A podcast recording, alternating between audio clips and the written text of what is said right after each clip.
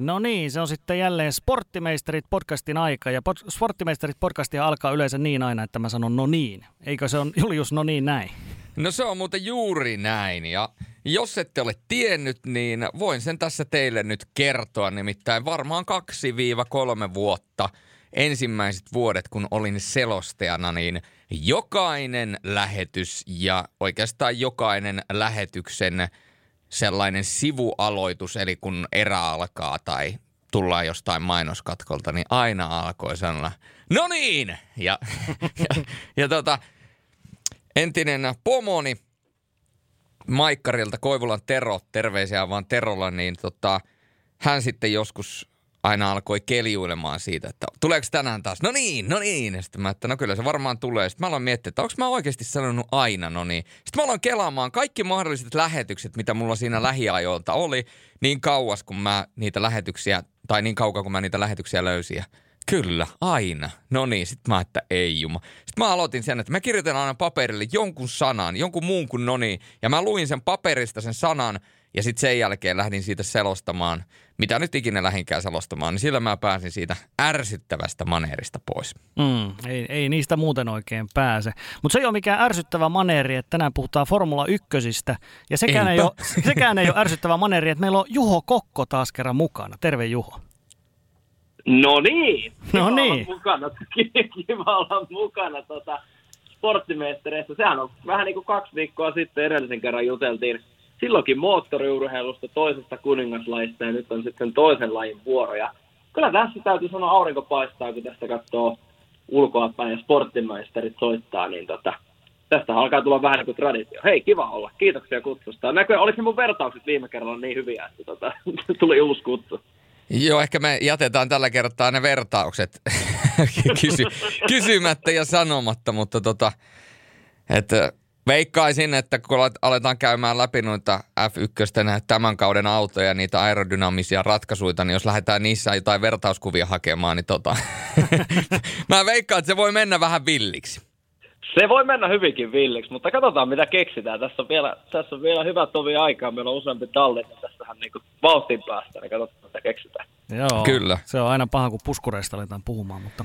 Niin, tai Ferrari F7 vitosen siitä uima-altaasta, mikä on siinä kyljessä. Joo.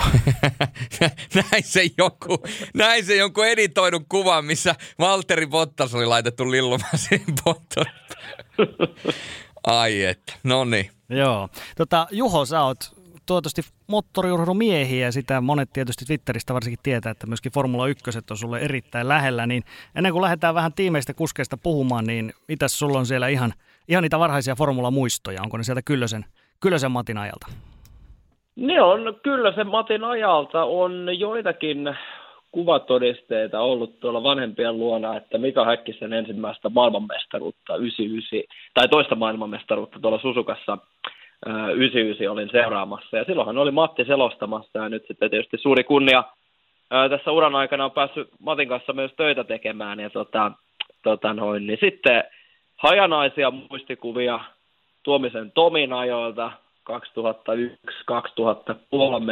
mutta sitten niin ensimmäisiä sellaisia pidempiä muistikuvia on Oskun selostusvuosille 2004 eteenpäin, että silloin muistan, että tuli jo seurattua, seurattua lähes kaikki kisat, jos se nyt ihan väärin lähden väittämään, niin 2005 oli ensimmäinen kausi, milloin seurasin ihan, ihan kaikki kilpailut, kilpailut alusta asti, että F1 on ollut itselle todella merkittävä osa elämää, että tässä on aika paljon tullut näitä muita lajeja, käytyä tässä podcastissa läpi, mitkä on todella merkittävässä roolissa, mutta nyt ollaan sen lajin parissa, joka mulle on se ihan ensimmäinen urheilulaji elämän aikana. Ja kyllä silloin penskana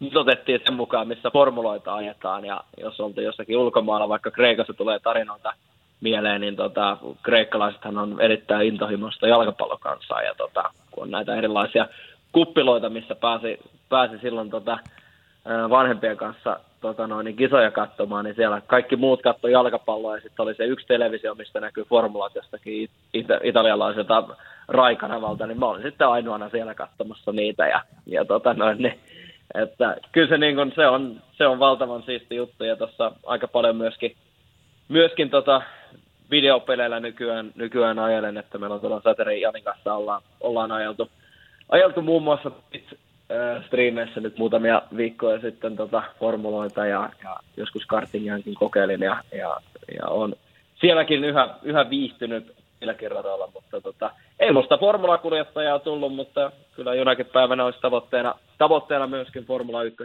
selostaa, mutta, mutta tota, toivottavasti se sitten jonakin vuonna, vuosien päästä, vuosien päästä, mutta nyt ei ole kyllä, nyt ei ole kyllä vielä ajankohtainen.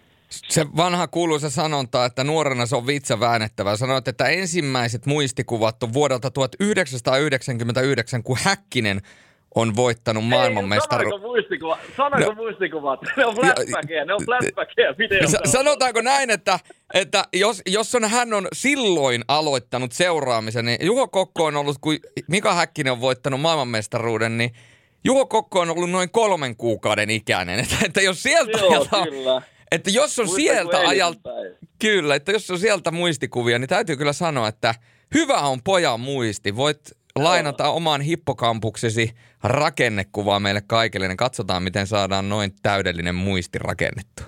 Viimeksi jäätiin, viimeksi jäätiin sporttimestarihistoriaa jakson lopetuksessa ja nyt jäätiin näköjään jakson aloituksessa. Tota, tota niin, lupaa hyvää. Se lupaa Kyllä. aina hyvää. Mutta tässä heitetään vastuuta nyt myöskin kuulijalle, että ollaanko hereillä. Juontajat on hereillä. Joo, ihan selkeästi ollaan. Tota, jos nyt mennään tuonne tiimiehiin ja kuskeihin, niitähän siellä jälleen riittää, niin kerrotaan vähän, että Juho kertoo vähän ajatuksia, mitä niistä tulee mieleen, niin aloitetaan tietysti tuosta Mersusta, eli Mercedes-tallista, niin siellähän tietysti Louis Hamilton jatkaa seitsemänkertainen maailmanmestari, mutta George Russell tulee nyt siihen sitten hänen rinnalle, ja tämä on varmasti hyvin mielenkiintoista, että millainen, millainen tallitoveri sinne nyt tulee uusi tallikaveri Hamiltonille, ja millainen, miten tämä koko tiimin dynamiikka tulee tästä eteenpäin sitten toimimaan tätähän aika paljon spekuloitiin jo silloin, kun George Russellia ensimmäistä kertaa Mersulle huuttiin. Ja oikeastaan viimeistään siinä kohtaa, kun hän Bahrainissa ajoi ton toisen kilpailun silloin Lewis paikalle. Ja, ja tota, kyllä täytyy sanoa, että mä ehkä vähän veisin ö, asetelmia siihen, mitä tapahtui Ferrarilla muutama vuosi sitten. Eli Sebastian Vettel sai silloin Kimi Räikkösen paikan, eli tässä niin kuin myös korvataan nyt sitten suomalaiskuljettaja Mersulla ja Charles Leclerc hyppäsi tota Hamiltonin tai tuonne Fettelin, Fettelin tallitoveriksi. Ja, ja tota, ensimmäisellä kaudella löi sitten luukurkkuun saksalaismestarille ja sitähän aika paljon käytiin spekulaatiota silloin 2019, että Leclerc on ihan selkeä kakkoskuljettaja, mutta mitä sitten kävikään, Vettel voitti kerran, Leclerc nappasi kaksi voittoa kauden aikana tuolla Spaassa ja Montsassa. Ja tota, Ehkä mä vähän samanlaista lähtöasetelmaa lähden tähän Mersullekin niin rakentamaan, vaikka totta kai Hamilton on ylivoimainen johtotähti koko sarjassa, mutta myöskin tuossa niin kuin tallissa, mutta kyllähän jos me mietitään asetelmia, niin kyllähän Lewis Hamiltonilla on paljon enemmän hävittävää, mitä, mitä niin kuin George Russellilla on voitettavaa, että Russellhan tietää ihan tasan tarkkaan sen, että hän on Mercedeksen tulevaisuus tästä kaudesta alkaen, ja Lewis Hamiltonilla on enemmän uraa takana kuin mitä on, mitä on edessä, ja, ja näistä motivaatiokysymyksistä aina puhutaan.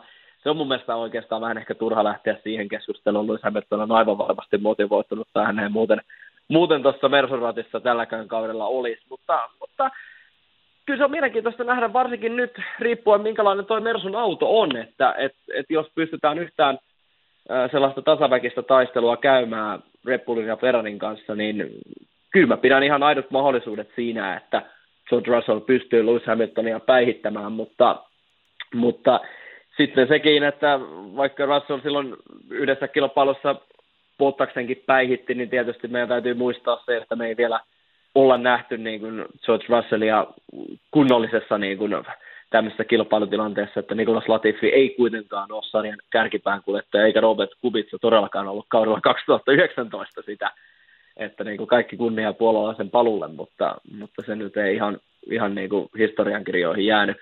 Mutta tota, että se tavallaan se Russellin sellainen todellinen mittapuu on meillä nyt, että vaikka hän on tallintavarit voittanut, niin se ei sinänsä takaa, että suoritustasokaan on välttämättä yhtään parempi kuin mitä Valtteri Bottaksella oli Mersuratissa. Täytyy kuitenkin muistaa, että George Russellin minimitavoite on tuoda se valmistajien mestaruus Mersulle, mikäli mikäli se auto on, on yhtään kilpakykyinen, että, että saa nähdä, onko Toto Wolf kuitenkin laittanut vähän kapuloita rattaisiin siihen, että Mersulla ei haluta nähdä samanlaista taistelua, mitä nähtiin 2016, koska nyt siihen kyllä olisi ainekset siinä mielessä, kun miettii niin kuin henkilökemioita, että, että tota, mutta aika paljon tuo Mersun tämän kauden auton suorituskyky ratkaisee, mitä tullaan näkemään, mutta ihan, ihan kyllä tota noin, niin, ymmärrettävä ratkaisu Mersulta palkata Russell tuohon, koska nyt se ratkaisu piti tehdä, koska hän on kuitenkin ollut Mersu-taustainen kuljettaja, niin nyt tavallaan hukataan tuosta, hukattiin jo ö, Esteban Ogon,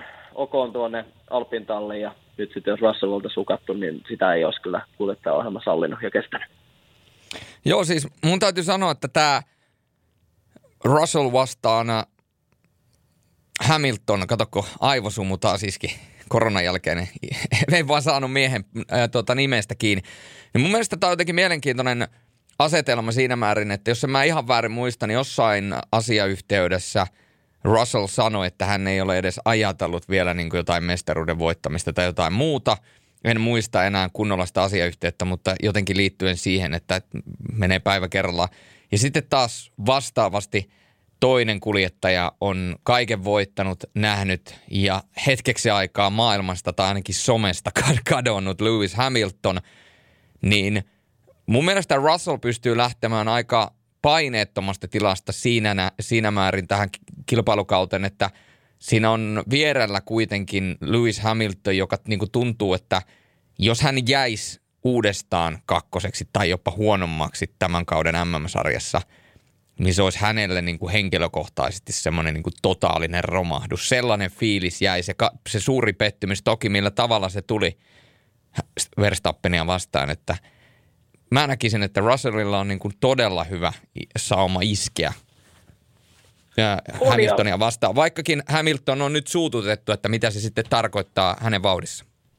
Ja kysymys myöskin kuuluu siitä, että minkälainen toi Mersun auto on nyt kun nauhoitetaan maanantaina, että millä sijoilla sunnuntaina tullaan maaliin, koska aika paljon on ollut sitä keskustelua. Se on fakta, että Mersu ei saanut tyytyvää, tyytyväistä niin kuin testiohjelmaa ajettua Barcelonassa eikä nyt myöskään Bahrainissa. Että tietysti aika paljon käytiin, käytiin niin kuin keskustelua siitä, että piilottiko Mersu vauhtia. No, mitä nyt onboard-kuvia tuossa käynyt läpi, niin selkeästi Red Bull paljon suuremmilla kierroksilla noita omia kierrosaikoja, varsinkin tuo Verstappenin nopein aika tuli ajettua, että kyllä Mersulla niin kun katsotaan suora nopeuksia vaikka, niin on jäänyt kärjestä johtuen siitä, että ennen tuota mittauspistettä, niin katso vaikka onboardeja, niin selkeästi Russell sekä Hamilton on nostanut jalkaa kaasulta, eli tämmöistä niin lift and coasting tyyppistä ajotapaa, mutta kyllä mä kuitenkin oon siinä mielessä vähän vielä skeptinen, että en mä nyt lähde Mersua niin kuin Eh, viimevuotisten testien tapaa kirkossa kuuluttamaan välittömäksi voittaja-autoksi, koska aika paljon käytiin sitä, sitäkin tematiikkaa läpi, että, että Mersuhan viime vuonna oli ihan samassa tilanteessa. Testien jälkeen sanottiin, että tästä, tästä hommasta ei tule yhtään mitään, ja Hamilton pyörähteli omituisia pyörähdyksiä testeissä. No, kas kummaa sitten Bahrainista voitto, vaikka toki ää, ajamalla Red Bull olisi ollut nopeampi, mutta tavallaan nyt täytyy muistaa, että nyt on ihan uudet autot. Että et se viime vuoden auto oli kuitenkin kehitysversio kauden 2020 autosta, että se mestariauto oli siellä pohjalla, mutta nyt on ihan täysin uusi auto. Ja, ja jotenkin niin kuin Mersun tuommoinen balanssiongelma, se on paljon tehty jousituksen säätöjen kanssa töitä viimeisinä testipäivinä Bahrainissa. Jotenkin vähän sellainen niin kuin auton ajettavuus, miten auto tulee mutkiin, että niin kuin kierrosaikoja testeissä ei kannata tulkita, mutta mitä voidaan tulkita on se auton käyttäytyminen radalla tietyssä niin kuin hidas ja nopeavauhtisissa mutkissa, niin niistä Mersu ei ainakaan itseäni ole vakuuttanut. Mutta niin kuin sanottu, niin kisavedot on näyttänyt hyviltä ja onhan siellä sitä reserviä selkeästi olemassa, mutta kuinka paljon? Se, se, että jos auto ei vielä ole optimaalinen, niin töitä selkeästi on riittämissä, mutta jotenkin mä en ehkä nyt lähde vielä kuitenkaan kirkossa kuuluttamaan sitä, että Mercedes-kuljettaja voittaa, voittaa Bahrainissa. Mm. Hopean nuolen värit sieltä ainakin löytyy taas autosta. Ja se tietysti meitä, meitä suomalaisia miel, miellyttää myöskin, että kaikiltahan löytyy se vanha vestin, vestin takki tuolta komeron perukoilta. Kyllä, löytyy muuten, löytyy muistaakseni itseltäkin, mutta se ei nyt enää mahu päälle. Voisi kyllä joku päivä tempasta, papun kunniaksi. Ihan piruttain. No tota, ykköshaaste ja se varmaan tulee jälleen tuolta Red Bull-tiimistä ja siellähän Max Verstappen, Sergio Perez, näillä miehillä jatketaan, niin tota, siinä ei varmaan hirveitä muutoksia tule heidän dynamiikkaansa, eli, eli maksaja mestaruudesta ja Perez sitten tukee parhaansa mukaan kakkoskuskina. Juuri näin. Sama kaava, mitä viime kaudella nähtiin, ja sitten jos Verstappenille käy jotain, kilpailusta tulee teknistä ongelmaa, ajovirhettä keskeytystä, niin tällöinhän peräisin pitää sitten olla kuljettaja, joka on poimimassa, poimimassa niitä Verstappenilta jääneitä pisteitä ja täydentämässä sitten maalin ajaessa Verstappenin pisteitä, mutta äh, toi on selkeä asetelma. Red Bullin on selkeästi ollut vaikeaa, käytännössä mahdotonta löytää yhtä nopeaa kuljettajakaksikkoa sitten, sitten tuon Verstappen Ricardo parivalekon, parivalekon jälkeen ja, ja tota, se on Peresille vaikea paikka, vaikka toi talli on ihan rakennettu Max Verstappenin ympärille siitä hetkestä lähtien viimeistään, kun Daniel Ricciardo kauden 2018 jälkeen tallista poistui. Okei, ehkä vähän siinä kauden aikana, aikana tällaista asetelmaa oli havaittavissa, mutta Peres on tietysti, mä uskallan kuitenkin sanoa, että Peres on yksi sarjan parhaista kisakuskeista. Yhdellä kerroksella ei pysty Verstappenille lyömään painetta, mutta selkeästi se ero pienenee, kun lähdetään tähän racecraftiin, eli, eli kisavauhtiin.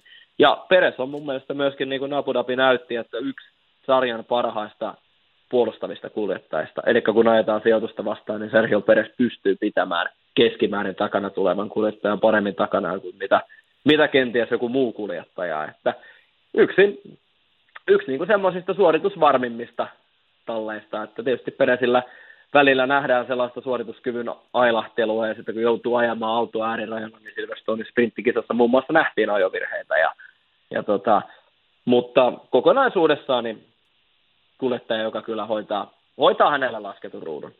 Mm. No Verstappen on tietysti koko tämän F1-uransa ajan ollut jo tämmöinen hahmo, joka jakaa valtavasti mielipiteitä, niin ootko Juho itse, ootko se, tota, onko hän sinulla inhokki vai suosikkiosastoa vai jotain, jotain siltä väliltä?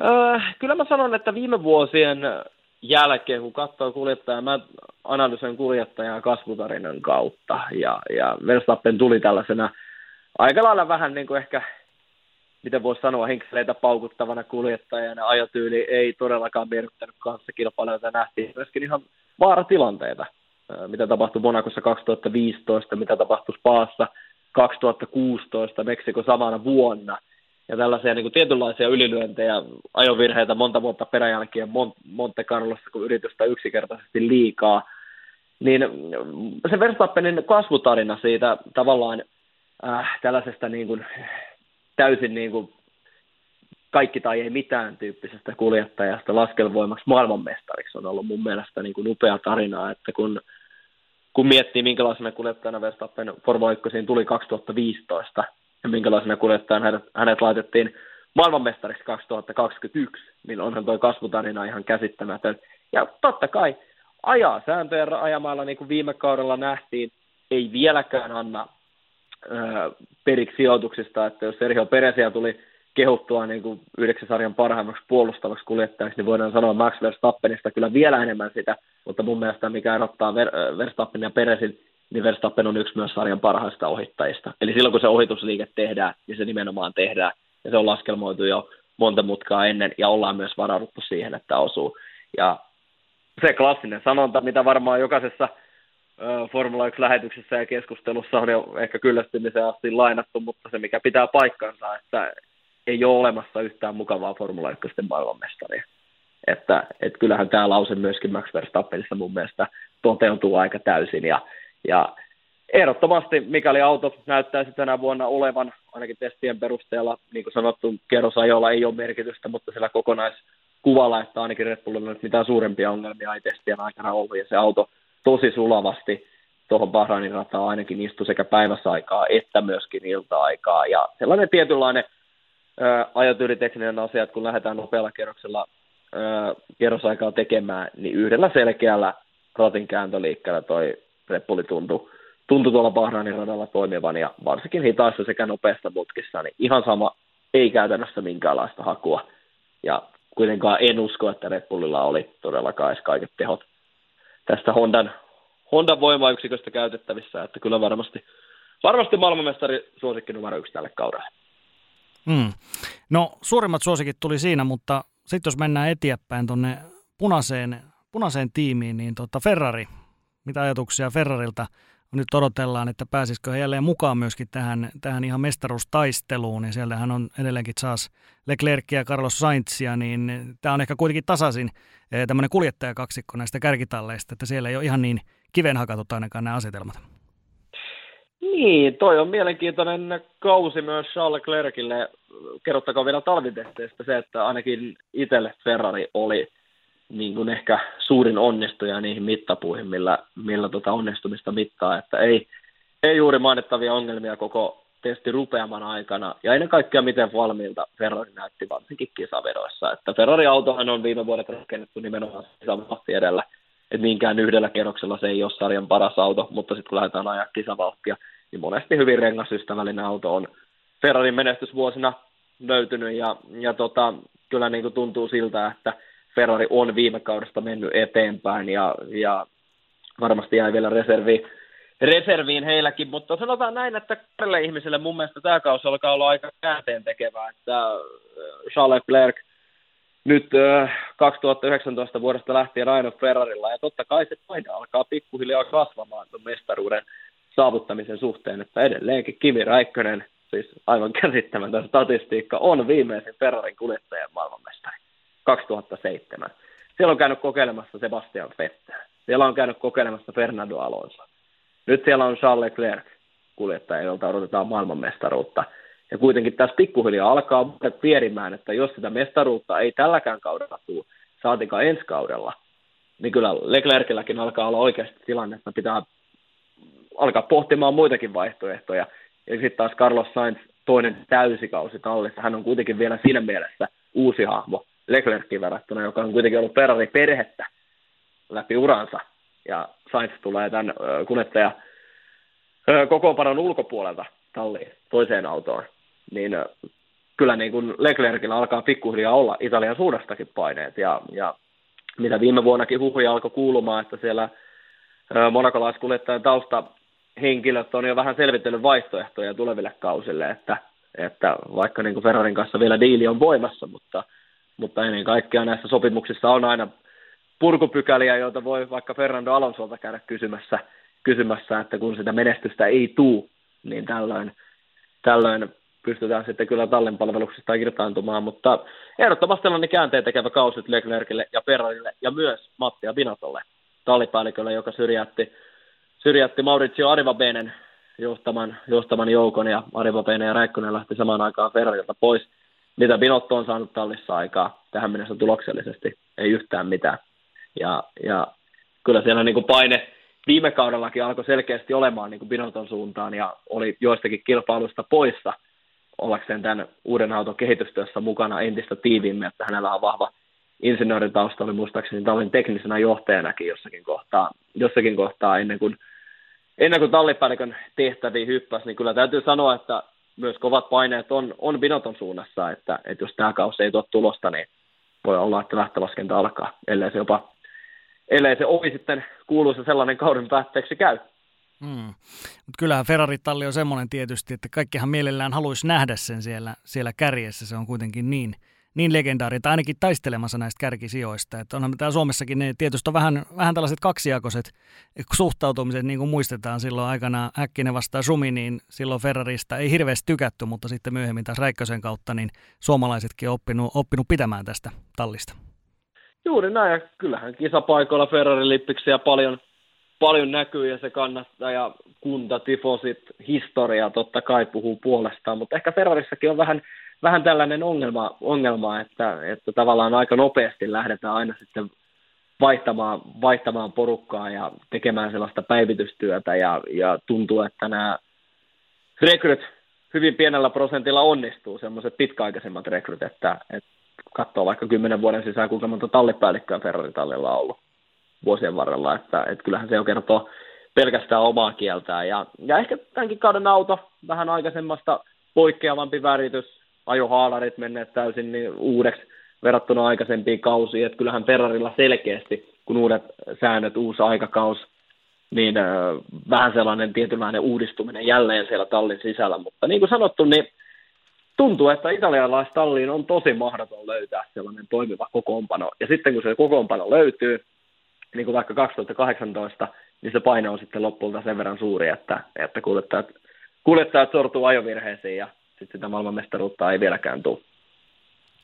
Kyllä vaan. Ja toinen tiimi Ferrari lisäksi tietysti, jossa on paljon, paljon myöskin tämmöistä nostalgiaa, etenkin täällä Suomessa, niin se on sitten tuo McLaren-talli. Ja heillähän on ollut hyvää nousujohdanteisuutta tuossa nyt sitten jo pidemmän aikaa. Daniel Ricardo ja Lando Norris on siellä, eli siellä on ihan hyvät ratinkääntäjät myöskin tällä kaudella edelleen mukana. Joo, ja Ricardolle voidaan sanoa, että käännekausi toi viime kausi, vaikka osakilpailuvoitto Monsassa tuli, niin oli Ricardolle todella vaikea. Et lähti ison odotuksen talliin ja kauden alla totesi, että tämä on hänen uran paras paikka ja nyt tuntuu, että kaikki on hyvin ja, ja sitten olikin todella paljon koko kauden oikeastaan Landon ja perässä muutamia yksittäisiä poikkeuksia lukuun ottamatta ja se Monza voittokin, niin kyllähän siinäkin tallipeliä selkeästi oli, että ei, ei annettu Norrisin nopeamman kuljettajan, kuljettajan haastaa, mutta ehdottomasti sympaattinen australialaiskuljettaja, kun löytää sen oikean, oikean säädön, oikean tuntuman autoon, niin ehdottomasti yksi valikon nopeampi. Että tässä vähän tavallaan samanlainen asia, mitä Sebastian Fettelillä kävi, kävi Ferrarilla ja, ja, ja mikä oli alkukaudesta Fettelilläkin ö, Aston Martinilla, että, että kun se auto ei vaan sovi käteen, niin silloin kun kuljettaja yliyrittää ajaa sen oman suorituskyvyn maksimirajalla, niin sen jälkeen nähdään ajovirheitä, tai sitten sen jälkeen, että kuluttaa renkaita, kanssa kilpailivat enemmän, tallikaveria enemmän, niin kyllähän se niin kuin Ricardossa selkeästi näki, että ei, ei viime kaudelle saanut luottoa, ja nyt tämänkin kauden valmistautumiset äh, antoi positiivisen koronatuloksen, oli jo huonovointinen tuossa Bahrainin, Bahrainin viikonlopun aikana, niin ei edes päässyt ajamaan testiohjelmaa loppuun, eli nyt tavallaan kun se viime kausi oli vaikea, niin nyt sitten tämä kausi 2022 tavallaan alkoi, mihin viime kauskin perustui, että takapakkia ja uudet autot, niin tallikoveri on saanut paljon paljon enemmän kierroksia aikaiseksi. Ja Landon Norris puolestaan, niin ehdottomasti semmoinen yksi valonpilkku tähän Formula 1-sirkukseen, todella hyvä piristysruiske, ja oli, oli itse asiassa ensimmäinen kuljettaja Formula 1, jota niin voi itse kutsua junnuksi, eli Norris on neljä kuukautta meikäläistä nuorempi, ja tämmöinen niin kuin, hauska, hauska tota, virstanpylväs sitä odotti aina, että milloin tulee, milloin tulee ensimmäinen nuorempi kuljettaja, ja, Lando Norris sitten oli, mutta tota, siis ehdottomasti tulevaisuuden maailmanmestari olisi kyllä ansainnut voiton Sotsista, että ihan tallin, tallin omaa hölmöilyyn taktiseen virheeseen meni Lennon Norrisin uran ensimmäinen voitto viime kaudella ja, ja tota, niin, toi McLareninkin testirupeama niin on, on, ollut ongelmia, että, että oliko jarrujen kanssa ylikuumenee jarrut kolmen, kolmen kerroksen jälkeen tai jotenkin ei niin auton etupää, etupää suorituskykyä löydy, niin McLaren oli kyllä itselle pettymys talvitesteissä, että, että et kuitenkin se panostuksen määrä, mikä, mikä tuohon uuteen autoon on lyöty tälle johon Brown Seidel johdolla ja tuotu vähän sellaista samanlaista värimaailmaa, mitä McLarenin IndyCar autossa ja tallissa on, niin, niin jotenkin tuntuu, että ei nyt ihan optimaalinen startti heillekään tähän kauteen ja, ja viikko on aika lyhyt aika ongelmia korjata, mutta, mutta tota, ehdottomasti yhteenvetona McLarenista, niin kyllä Daniel Ricardon uran kannalta todella iso ja merkittävä kausi. Mm, siinä on vähän sama, sama homma kuin tuolla Mersulla, eli siinä on kymmenen vuotta nuorempi, nuorempi Landon Norris, niin kyllähän tämäkin on tämä ikä, ikäasia, mitä usein, usein myöskin formulassa nostetaan esille, eli Eli väkisinkin jossain kohtaa ruvetaan aina kysymään, että rupeako, hän, rupeako tämä kuljettaja nyt olemaan vähän niin kuin jo ikääntynyt. Ja sitten nuoret Juuri. on tulossa sieltä. Juuri näin, ja Ricardonkin kohdalta voidaan puhua ihan suoraan siitä, koska hänen tavoitteena on voittaa maailmanmestaruus.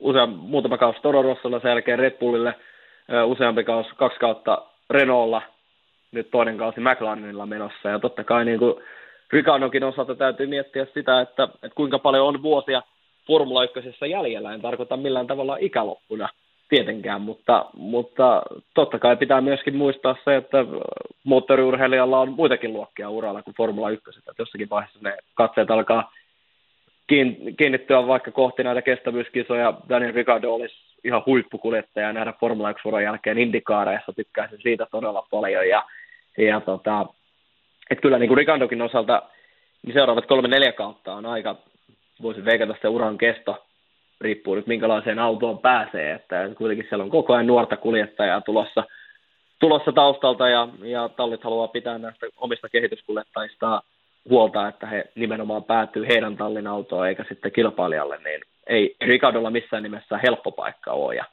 ja tota noin, niin.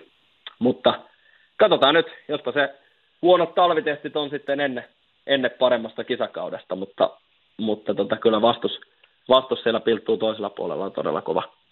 Mm, McLarenilla tällä kaudella oranssia on taas siinä, sitten on tuommoista sinistä ja mielenkiintoinen McLaren, mutta sitten Alpine talli, eli entinen rellu takavuosien rellu, niin heillä on vielä hurjempi, eli heillä on tämmöinen uusi sponsori, jonka mukaan siinä on nyt pinkkiä ja, pinkkiä ja sinistä tuossa autossa. Eli aika, aika mielenkiintoinen väriyhdistelmä ja Esteban Ocon ja Fernando Alonso siellä jatkaa kuljettajana, niin siinä on ainakin toi värimaailma on kyllä melkoisen, melkoisen villi. On, ja toi Renault kautta Alpin talli hyvin mielenkiintoinen tarina oli se, että Cyril Abitebulhan, joka oli Renault tallipäällikkönä, lähti aika yllättäen tallista pois, ja, ja tota, nyt sitten nyt sitten tälle kaudelle, tälle kaudelle tuli, tuli sitten tuolta Aston Martinilta viime kauden tallipäällikkö, joka myöskin tämän uuden värityksen toi, eli Otmar Znafnauer hyppäsi, hyppäs nyt sitten Alppinen tallipäälliköksi tälle kaudelle, ja, ja tota, mun käsittääkseni tuolla pinkillä värityksellä oli tämä avauskisa Bahrainista tarkoitus ajaa, ja sitten tällä sini pinkki yhdistelmällä eteenpäin, mutta Fernando Alonso nappasi nappas palkintokorokesijoituksen viime kaudelta, mutta kyllähän se Alpintalli suurin ilonaihe koko viime kaudella oli Esteban Oconin sensaatiomainen voitto Unkarissa, että se oli kyllä yksi hienoimmista Formula 1 viikonlopuista pitkään aikaa. Ennen kaikkea tuollainen todella yllätyksellinen kilpailu. Ja kyllä Alpin on just tuollainen talli, että jos tulee vaihtuvia olosuhteita, vettä, paljon turva-autoja, kärkitallit hölmöilee, niin Alpin, Alpin voi olla hyvin se talli, joka, joka tota, on sitten hyötymässä ja, ja ennen kaikkea Fernando Alonso kokemus, kun tullaan uusiin, uusiin autoihin. Alonso on kuitenkin monta eri aikakautta nähnyt. 2000-luvun autot, 2009, 2014, 2017 ja nyt 2022 uudet Formula 1-autot. Ja, ja ennen kaikkea tärkeää myös lajin, lajin perinnönkin osalta, että näitä kokeneita kuljettajia – vuosikausia jo Formula 1 aineita kuljettajia mukana nyt, kun Kimi Räikkönen upean uransa päätti. Ja, ja tota, äh, ehkä Alonsokin tuossa vuosien varrella on vähän, vähän muuttunut siinä mielessä, että jotenkin tuntuu, että se viime kausi ei kuitenkaan ollut Alpintallissakaan niin, niin sitä Alonso edellä, minä edellä hommaa, vaan, vaan nimenomaan aika, aika tiimityötähän toi edellinen kausi Alpinella oli, mutta sitten tämä kausi, kun Alonso kuitenkin ties tehdensä sopimusta, sopimusta tehdessä, että toi 21 21 kausi ei tule hänelle olemaan menestyksekäs, vaan nimenomaan kaikki paukut oli jo siinä kohtaa saattu tähän kauteen 2022, mutta vaikea nähdä Alpin tallia välttämättä kyllä kärkikamppailussa ihan ajamalla vauhdillisesti tulevalla kaudella, tulevalla kaudella mutta, mutta just tällaisilla nopeilla radoilla, Montsat, Meksikot, on ihan mielenkiintoista nähdä, että kuitenkin aika hyvä suoravauhti näissä Alpin autossa ja edeltäneessä Renaultssa on ollut, ollut viime vuosina, että et, et onko se sama asia siirtynyt myös näihin uuden sukupolven autoihin, että, että tota, ihan aika näyttää muutenkin myös tuo Renault voimayksikön kehitys tälle kaudelle, että onko, onko pysynyt Ferrari, Mercedes ja Honda kilpailussa mukana. Kyllä vaan. Tota, tässä on näitä aalla alkavia talleja aika paljon. Eli seuraavanahan tuossa kun mennään, mennään kronologisesti, niin sitten tulee tämä Aston Martini seuraavaksi. Eli eikö Aston Martin, eikö se ole James Bondin auto oli ainakin joskus myöskin? Pitää Kyllä. paikkaansa. Joo. niin siellä on, siellä on tämä heidän oma James Bond, eli siellä on Sebastian Vettel ja sitten Lance Stroll, jolla mennään. Voin sanoa, että jos Aston Martin ihan tehdasautovalmisteisiin mennään, niin tota, kyllä täytyy sanoa, että Aston Martin Vanquish on kyllä autona liian kaunis. Löytyykö omasta tallistasi. Ehkä semmoinen pikkuauto. ei, ei ole sitä 100-200 kiloa löysää. Niin. Ylimääräistä, joo. Hmm. Mutta voin sanoa, että jos joskus löytyy ja joskus joku urheiluauto täytyy ostaa, joka maksaa maltaita, niin kyllä se on Aston Martin Vanquish. Mutta... Taidetta. Kyllä, mutta sillä ei jätä F1-kilparadalla, vaan tota, saavat sitten Aston Martinin painat tuolla omalla AMR 22. Mutta mikä, Juho, Juho, sun näkemys on Vettel Stroll kaksikosta?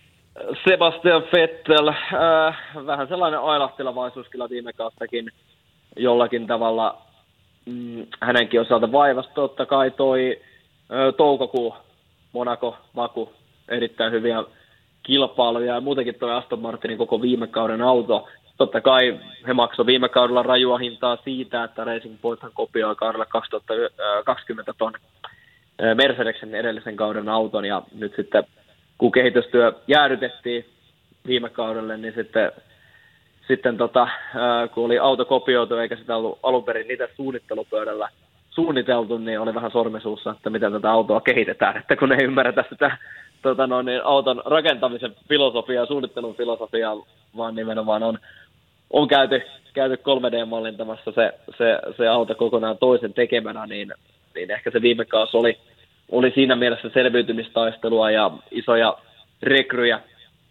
Äh, isä Strollin ja Lawrence Strollin johdolla on talliin tehty, jossakin kohtahan jopa Adrian Newyakin huhuttiin, huhuttiin tallina. Tota Wolfkin on jonkinlaisella omistuspohjalla tallissa mukana mukana, että kyllähän Aston Martinilla aika isot puheet on ollut, että he, he haluaa olla sarjan kärkitallia nimenomaan isä.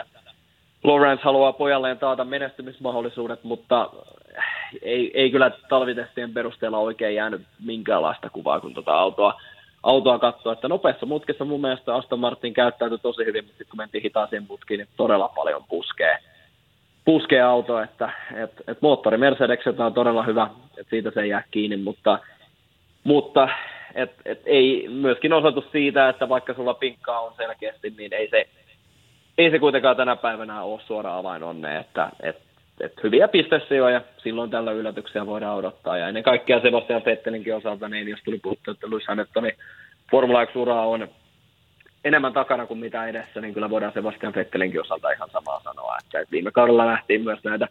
Vetteli on mun mielestä viime vuodet vaihtanut joku semmoinen omituinen omituinen niin kuin, äh, tällainen virheherkkyys äh, ohitustaistelutilanteessa, että näitä tämmöisiä yllättäviä äh, kaasulle meno pyörähdyksiä tapahtuu. Nähtiin Ferrarilla kahden kauden ajan nyt viime kaudella myöskin Aston Martinilla, että, että jotenkin vähän tuntuu, että, että Vettel ei ole vieläkään saanut sitä autoa täysin, täysin omalaiseksi, on tämän kauden auton kehitystyössä pystynyt olemaan mukana, niin, niin tietysti totta kai Sebastian Vettelin faneille ja muutakin totta kai on osoittanut paikkansa konkursluokassa, mutta jos tuo auto ei tulevalla kaudella tule olemaan kilpailukykyinen, niin on vaikea nähdä, että Sebastian Vetteliä enää nähdään, nähdään monta vuotta Formula 1 kuitenkin perheellinen, perheellinen mies ja totta kai haluaa vielä muitakin autourheilusarjoja ajaa, niin siinä mielessä kyllä käänteen tekeviä kausia myös Sebastian Vettelin osalta. Ja Lance Stroll, no en mä tiedä, en mä Lance Strollia pidä niin huonona kuljettajana, mitä on puhuttu. Totta kai niin kuin, että tavallaan vähän tuohon Nikita Masepin kategoriaan ei kuitenkaan lähtisi Lance Strollia laittamaan, mutta ei kyllä todellakaan sarjan, sarjan edes, edes niin kuin kärkipään kuljettaja, mutta, mutta niin, vähän, vähän sellainen, sellainen niin kuin, toivotaan, toivotaan tilanne tällä hetkellä Aston Martinilla, että et, et, ei siellä nyt hirveästi valoa tunnelin päässä nähtävissä, ainakaan talvitestien perusteella, mutta, mutta enemmän se jää kiinni siitä, että kuinka paljon Aston Martin pystyy autoaan kauden mittaan kehittämään. Hmm. Mä en tiedä, miten, miten te ajattelette, mutta se on, minusta se on vähän aina surumielistä pikkasen, että nämä niin kuin suuret kuljettajasuuruudet usein Formula 1, niin jossain kohtaan se ura sitten lähtee vaan alaspäin. Niinhän kävi myöskin Kimille, niin kuin tiedetään, ja sitten ajetaan näissä niin sanotussa ruputalleissa sitten ne viimeiset, viimeiset kaudet sitten ja ei, ei tavallaan ajeta enää yhtään mistään, niin en tiedä mitä itse ajattelette, mutta vähän siinä tavallaan se e, kilpi niin kuin, miten se sanotaan, likaantuu. Tavallaan se loisto siitä jotenkin katoaa, kun tajutaan, että tämä entinen mestari, niin nyt kun se ajaa huonolla, huonommalla autolla, niin se on aika tavallinen, tavallinen pulliainen sitten tavallaan siinä vertailussa. Kyllä, kyllä, niin. kyllä tulee mieleen niin kuin ihan, no Kimi oli hyvä esimerkki, mutta Sebastian Vettel niin kuin sanottu, mutta tietysti Damon Hill nousee esiin, esiin tuolta 90-luvulta ja Jacques Villeneuve jossain määrin kanssa, kanssa että et, ei toi, se on Formula 1 on raaka maailma siinä, että sun täytyy tehdä oikeita valintoja ja, ja tavallaan sellaisella tietynlaisella tuurillakin on, on merkityksensä, että tänä päivänä yksityistallin on aika vaikea nähdä, nähdä kilpailemassa useamman kauden mittarilla, että tällaisia racing pointteja, Williamsia, yksittäisiä kausia voidaan nähdä, kun taistellaan osakilpailuvoitoista muutamissa kisoissa, mutta, mutta tuollaisella, tuollaisella niin kuin pidemmällä tähtäimellä niin näitä valitettavia esimerkkejä kyllä on, ja, ja tavallaan se Viha Suumaharin toinen tuleminen, toinen, toinen esimerkki, että, että ne on vähän sellaisia, sellaisen tietynlaisen varjon ehkä jättää siihen uralle, mutta ehkä kuitenkin kun Formula 1 seurataan, seurataan laajemmin, niin tietysti muistetaan se kokonaiskuva, että, että eihän, ne, eihän ne hienot suoritukset sieltä, sieltä jää missään, missään nimessä unholaan, mutta, mutta niin kuin, kyllä se tavallaan ehkä toivoo, että suuret mestaritkin osaa sitten oikeaan kohtaan lopettaa, mutta toisaalta toihan on myös erinomainen esimerkki ja pointti siitä, että kuinka paljon Sebastian Vettel, Kimi Räikkönen, Damon Hill, Mihail Schumacher ajamisesta pitää. Että, että he on saavuttanut sen yhden maailmanmestaruuden vähintään, niin onko ne loput sitten vain pokaaleja? Että, että kuinka paljon se tekee susta onnellisemman ihmisen, oletko sä kahdeksankertainen maailmanmestari vai kaksinkertainen maailmanmestari, että, että, niin kuin, että kyllähän se niin kuin alleviivaa sen, kuinka paljon nämä, nämä kundit oikeasti tuota ajamista rakastaa. Se on just näin ja mä jotenkin näkisin tässä paljon isomman filosofisen keskustelun tämän lopettamisen kohdalla. Ja no jos me mietitään esimerkiksi Kimi Räikköstä silloin, kun Räikkönen lähti ensimmäisen kerran Formula 1 pois ja tuli takaisin. No siinä puhutaan tietysti suhteellisen nuoresta kuljettajasta, kun lähti ja tavallaan vielä palas, palas askiin – ja millä tavoin Kimi Räikkönen palasi se aika lootuksella, niin sehän oli, sehän oli uskomatonta tykitystä parhaimmillaan ja se jätti aika paljon sellaisia asioita Formula 1-historiaan ja Formula 1-seuraajien sydämiin ja muisteloihin, kaikki nämä legendaariset radioviestinnät ja, viestinnät ja muut. Että et joskus se voi onnistua, mutta mä niin kuin isossa kuvassa näkisin tämän aika isonakin ongelmana, jos sitä ongelmana voidaan pitää, että – huippuurheilijat, kun sä oot kuitenkin koko elämässä antanut sille omalle lajille, näiden herrojen tapauksessa se on Formula 1 ja ajaminen, Tom Bradyn osalta se on jenkkifudis ja amerikkalainen jalkapallo, jääkiekkoilijoiden osalta jääkiekko ja näin päin pois, niin kuitenkin harvoin ne jätkät osaa lopettaa huipulla, vaan siellä on aina se – one more year ja one more year, one more year. Ja silloin tällainen tavallaan legendana tuon ajo, ajojen jättäminen, niin se, se ehkä vähän himmenee. Ja miettikää, nyt tuli uusimpana uutisena, että Tom Brady palaa sittenkin vielä aski. No, jos se voittaa Super Bowlin niin, ja sen jälkeen lopettaa, niin sittenhän se on niin kuin ultimaattinen huipennus hänelle. Mutta sitten jos ei se lopeta – tai siis voita ja sitten se lopettaa uudestaan tavallaan vuoden jälkeen, niin sitten siitä jää semmoinen vähän semmoinen, mulle ainakin jää vähän semmoinen karvas maku. Että olisi hieno nähdä, että siinä vaiheessa kun miljoonat on tienattu ja, ja kuitenkin tiedetään se, että todennäköisesti suunta on tästä vain ja ainoastaan alaspäin, niin, niin, niin tota, sen jälkeen lopettaa. Miettikää joku Lewis Hamilton tuosta painaisi e, ensi kaudella mestaruuden ja sen jälkeen sanoisi, että okei, tämä oli tässä. Niin oishan se niin kuin – siinä olisi niinku muisteltava, että hän jätti radat silloin, kun hän oli parhaimmillaan. Ja mun mielestä se olisi, se olisi niin kuin tavoiteltavaa, eikä antaa vain hitaasti itsensä hiipua jonnekin unholla. On, ja kuka, kukapa tietää, jos vaikka mestaruuden joulukuussa voittaessa Hamilton olisikin tehnyt tavallaan Nico Rosbergit, että Abu Dhabin jälkeen ilmoittaa, että, että tämä homma, homma olikin tässä. Ja toi Räikkösen paluu oli erittäin hyvä nosto. Tuli mieleen vielä sekin, että että kun Kimi oli ajamassa ralleja, ralleja tuossa pari kautta ja silloin tuli Pirelli uutena rengasvalmistajana Bridgestonein tilalle ja, ja hän ei ollut ajanut näillä Pirellin renkailla, toisin kuin muut kuljettajat oli yhden kauden ajanut ja Räikkönen löysi välittömästi luotuksen kanssa ää, tämän rengasystävällisen ajotavan, niin kyllähän toikin alleviivasi sitä hienoutta, että, että tavallaan muut on ajanut yhden kauden jo enemmän näillä uudenlaisilla slikseillä ja, ja sitten tulee kaveri, joka joka kuitenkin on tottunut siihen Michelin Bridgestone rengassota-aikaan, sitten täyttiin monta vuotta Bridgestonein renkaalla, niin kyllähän toikin tarinana oli sellainen huikea, että kyllähän nämä paluut ja tällaiset tuo, tuo tarinoita, joita muistellaan vielä kymmeneen kymmenien vuosien päähän, ja, ja kyllähän Kimin suosio,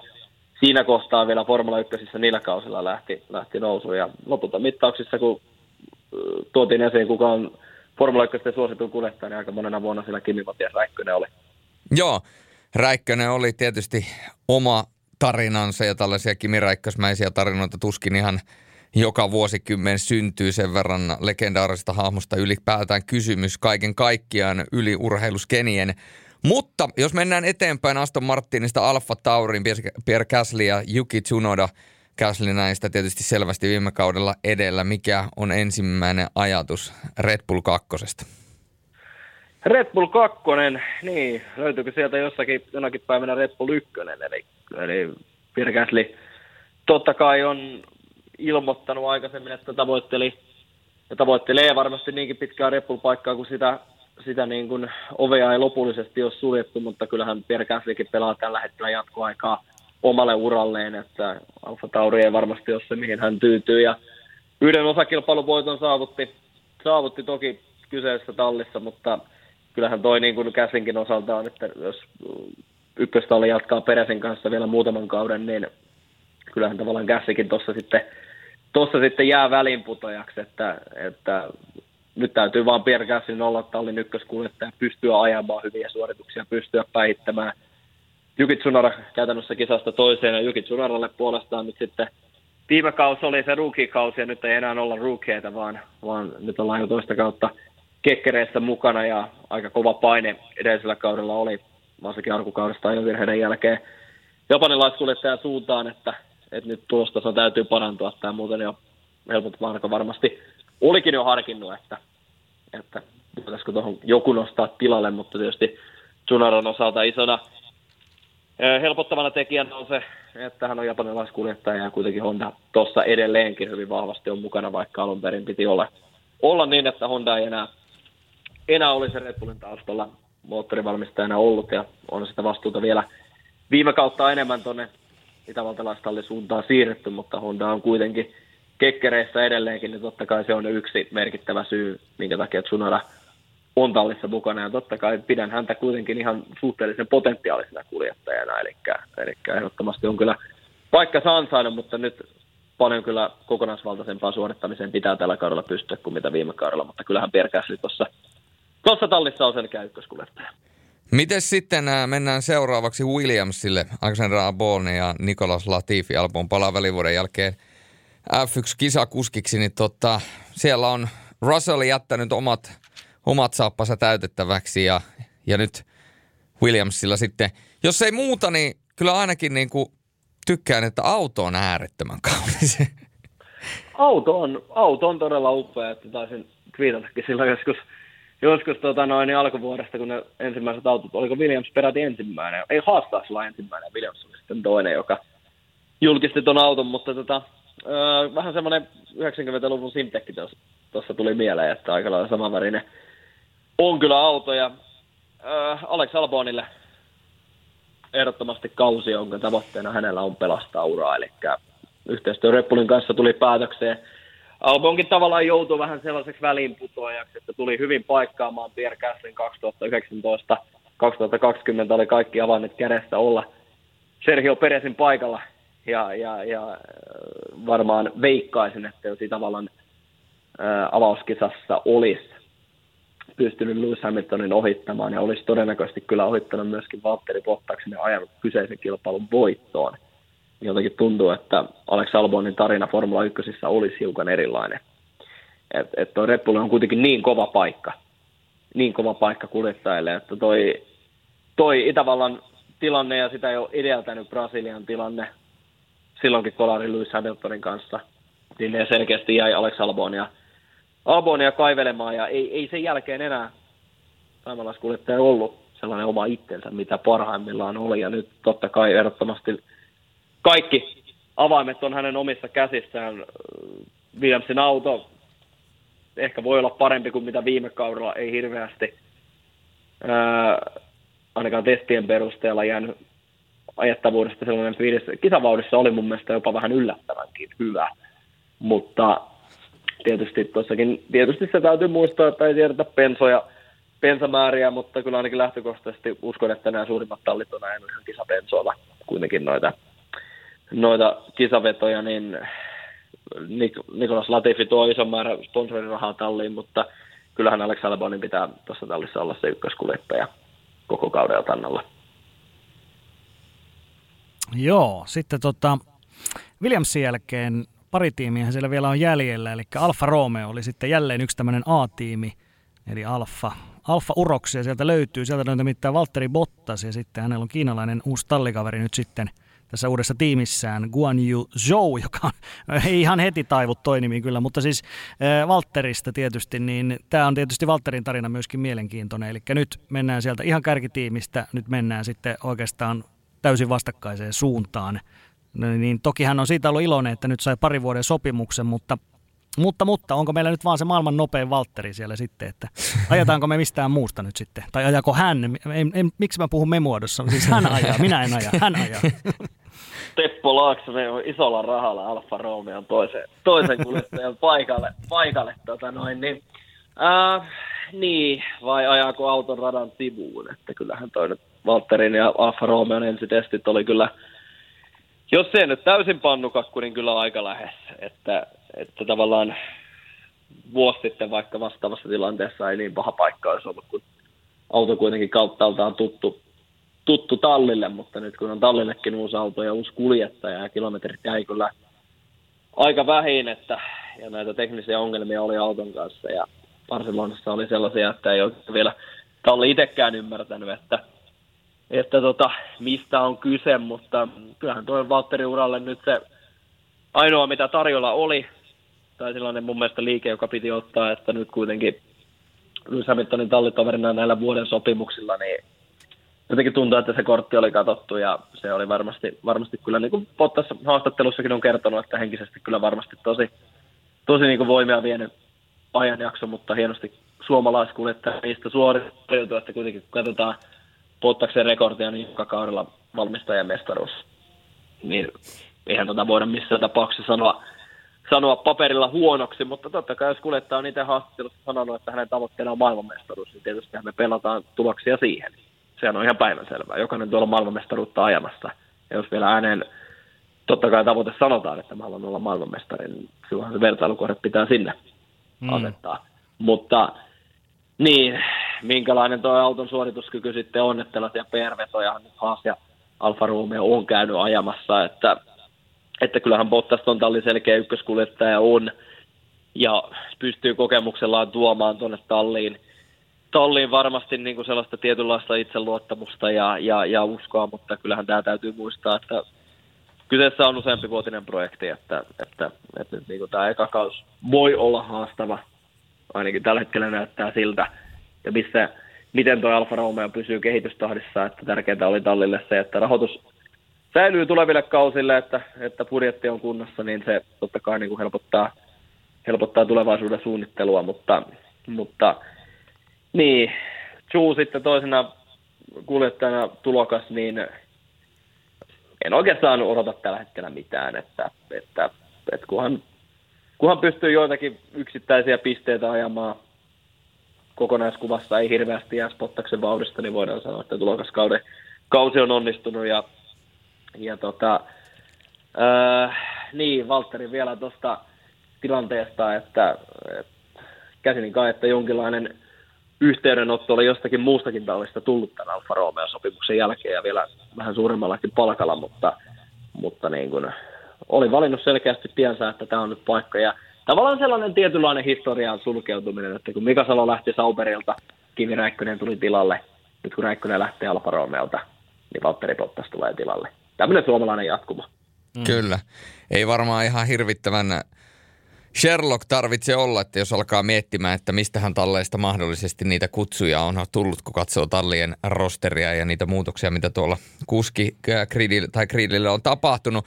Mennään viimeisenä talleissa, niin talli, joka on kyllä, voidaan sanoa, että ollut aikamoisen myrskyn silmässä, eikä vähiten tämän Ukrainan sodan takia. Haastalli, kolme eri autoa tässä lyhyen ajan sisällä. Ensi oli se vanha vanha tai alkuperäinen, missä oli uralkalit, sitten oli tämä riisutumpi versio, mistä oli otettu uralkalit pois ja sen jälkeen tuli sitten tämä niin sanotusti lopullinen versio ja sen lisäksi vielä vähemmän yllättäen sieltä Nikita Masepina lähti myöskin pesuveden mukana ulos ja lopulta sinne tuli sitten Kevin Magnussen, mies ainakin itse twiittien ja Instagramien ja muiden perusteella äärettömän iloinen ja onnellinen ja enkä nyt sanoisi, etteikö olisi ollut myöskin Juho Kokko onnellinen, että Kevin Magnussen ajaa tällä kaudella Mik Schumacherina tallikaverina Haasilla vai tulkitsinko twiittejäsi väärin? Tulkitsit täysin oikein, oikein, että kyllä mun mielestä Kevin Magnussenin paluu Formula 1 on, on parasta, mitä, mitä sarjalle on vähän aikaan tapahtunut ja on tietysti mielipiteitä jakava kuljettaja. Vähän ehkä tuollainen Verstappen mainen kuljettaja siinä mielessä todella vaikea ohitettava, mutta, mutta kyllä mun mielestä niin kuin todella, todella kova, kova kisa ja on tarpeeksi nopea, että jotenkin Magnussenkaan ei koskaan saanut huippuautossa mahdollisuutta näyttää, että se kakas McLarenilla avauskisasta podium. Ja, ja tota, äh, sitten kuitenkaan, kuitenkaan ei sillä kaudella enää McLarenin auto, auto ollut kilpailukykyinen, sitten putosi pois Fernando Alonson tieltä Renaultille 2016. Siitäkään ei tullut mitään oikein yksittäisiä hyviä väläytyksiä autolla, jolla ei pitänyt edes lähestulkoon pistesijoistakaan taistella. Venäjällä Sotsissa jo 2016 todella hyvin. Ja sitten sen jälkeen Haasille. Ja toi Haasin tarinahan loppui siihen, kun, kun sitten 2020 kaudella tämä legendaarinen Günther Steiner, kyllä mun mielestä joka tallilla pitäisi olla oma Günther Steiner. Onko tämä se, Steiner. joka on tehnyt myös musiikkiuraa? Tepi on hereillä siellä. No en tiedä, varmaan remiksejä, remiksejä on kyllä tästä kaverista tehty. En nyt lähde tässä sporttimestareissa tätä Kynterin tyypillisintä äh, sanaa, eli tätä FL alkavaa voimasanaa, voimasanaa sanomaan, mutta tota, jos olette tätä Netflixin Drive to Survive-sarjaa, kannattaa mutta ehdottomasti tämmöinen pieni piilomainostus käydä katsomassa, katsomassa, sillä uusi tuotantokausi tuli, tuli tuossa viime viikolla ja, ja tota, aloin itsekin katsomaan, niin kyllähän Günther Steiner on aikamoisen henkilöbrändi sitä kautta itselleen saanut. Ja, ja tota noin, niin Günther tuli sitten ilmoittamaan pojille, että, että tota, nyt on semmoinen tilanne, että, että meidän täytyy ottaa, ottaa sitten rahaa tuovia kuljettajia, eli miksi Schumacher tuo Saksasta rahaa ja sitten Nikita Masepin toi, toi Venäjältä tallille rahaa, niin tota, äh, ikävää paikkaa joutui joutu talli, että, että joutui kahdesta hyvästä kuljettajasta kuitenkin luopumaan, luopumaan. Ja, ja, ja kun tietysti ehkä Magnussenin olisin pitänyt, jos jompikumpi Grosjean Magnussen olisi täytynyt pudottaa, niin kyllä mä olisin Grosjeanin, Grosjeanin siitä Mick Schumacherin tieltä, tieltä pudottanut, mutta nyt tämä kaksikko saadaan ajamaan samaan talliin Mick Schumacher, Kevin Magnussen. Ja Haasin osalta niin voidaan sanoa, että, että kyllähän tuo turbulenssi on, on vaikuttanut, että en vaikea nähdä, pidän todella suurena yllätyksenä, jos Haasin autolla taistellaan pistesijoista sunnuntai-kilpailussa, ainakaan ajamalla. Että, että kyllä siellä on niin paljon ollut turbulenssia ja, ja tota, panokset toki on laitettu hyvissä ajoin jo kauden 2020 ja jälkeen tämän kauden autoa. Eli viime kaussa oli ihan selkeästi, selkeästi pelkkää niin kuin nuorten kuljettajien sisäajoa harjoittelua ja, ja nyt sitten tällä kaudella on odotettu enemmän, enemmän tulosta, mutta, mutta ei nyt ainakaan taloudellisesti ihan hirveästi antanut osviittaa ja toi toi nopein kierrosaika, niin voisin kuvitella, että siellä on nyt sponsorin puutteessa, puutteessa ajettu vielä kevyemmällä autolla kuin kilpakumppanit. Niin. Vaikea sanoa Günther Steinerille voimia ja tsemppiä kaudelle, että ei, ei varmaan kyllä, kun tunnetaan, että miehellä on erittäin pitkät pinnat ja hermot muutoinkin, niin voi olla, että, että ne joutuu kyllä tällä kaudella koetuksella, varsinkin jos vielä kuljettajat keskenään jotain hölmöilee, niin, niin tota, ei ole kyllä helppoa, mutta symppispisteet kyllä. Hassille. Joo, tuota, tuota. Meillä oli tuossa ihan pari kuuntelijakysymystä vielä, niin jos otetaan ne vielä Juhon kanssa, niin kun mennään tuohon seuraavaan, seuraavaan osioon, niin tota, ää, tällaista kysyttiin nimenomaan Kevin Magnussenista, että tota, mitä, itse, mitä itse odotat, että nähdäänkö todella nopealla aikataululla, nyt ensinnäkin lähdetään siitä, että yhtäkkiä tulee tämmöinen mahdollisuus, niin onko se kuinka vaikea hypätä tuollaiseen liikkuvaan junaan, tässä tapauksessa formula-autoon? Magnussenin osalta se on helpompaa, koska siitä ensimmäisen uran päättymisestä ei ole kuin yksi kausi, eli yhden kauden ainoastaan, ainoastaan jättänyt välistä. Ja tota, oli ajamassa IndyCar-testiä, eli oli tarkoitus käsittääkseni myös IndyCarissa tavoitella ajopaikkaa tälle kaudelle. Ajoin viime kaudella myös, myös IndyCarissa, IndyCarissa yhden kisan ja tehnyt uraa tuolla, tuolla tota, ää, Amerikan puolella näissä koppiautoissa, koppiautoissa, eli siinä mielessä kuitenkin Kevin Magnussenilla ajotuntuma on, on, on hyvin kuitenkin, kuitenkin tota noin, niin, ää, päällä verrattuna tuohon tohon, tota noin, niin, ää, vaikka tilanteeseen, että olisi ollut neljä kautta sivussa, niin siinä mielessä niin kun, ää, tota noin, niin mun mielestä, mun mielestä en, en näe mitenkään niin kuin haittana sitä, että ei, ei edellisellä kaudella kilpailu. Toivottavasti saa auton mieleiseksi. Se ei ollut kehitystyössä mukana toisin kuin Mick Schumacher, ja Mick Schumacher kuitenkin on hänelle mun mielestä ihan hyvä mittari, ja Kevin Magnussen taas Mick Schumacherille mm, hyvin ajassa erittäin hyvä mittari, että voidaan varmasti nähdä ihan hyvinkin tasasta jäsenten välistä kamppailua haskulittain välillä, mutta en mä nyt näe, että Kevin Magnussen ehkä välttämättä näistä lähtökohdista, ainakaan alkukaudesta, on suuresti Mick Schumacheria nopeampi, tai sitten jos on, niin pitää olla kyllä todella huolissaan. Mutta mm. ehdottomasti kuljettaja, jonka kyllä todella avoimin mielin otan takaisin. Ja toinen kysymys liittyy tuohon eh, Ricardon tilanteeseen, eli tiedetään, hän on ollut poissa nyt, on ainakin ilmeisesti torstaina asti poissa ja pahimmassa tapauksessa voi missata koko ton kilpailun, niin, niin McLaren on saanut luvan käyttää myöskin sitten Mercedeksen näitä reservikuljettajia tarvittaessa Nick de Vriesia tai Stoffel eh, Van Dornea, niin tämä kysymys kuuluu, että onko, onko tämä, tämä kuinka yleistä, että tällä tavalla voidaan lainata myöskin muilta talleilta näitä reservikuskeja, jos ei, jos ei omia löydy?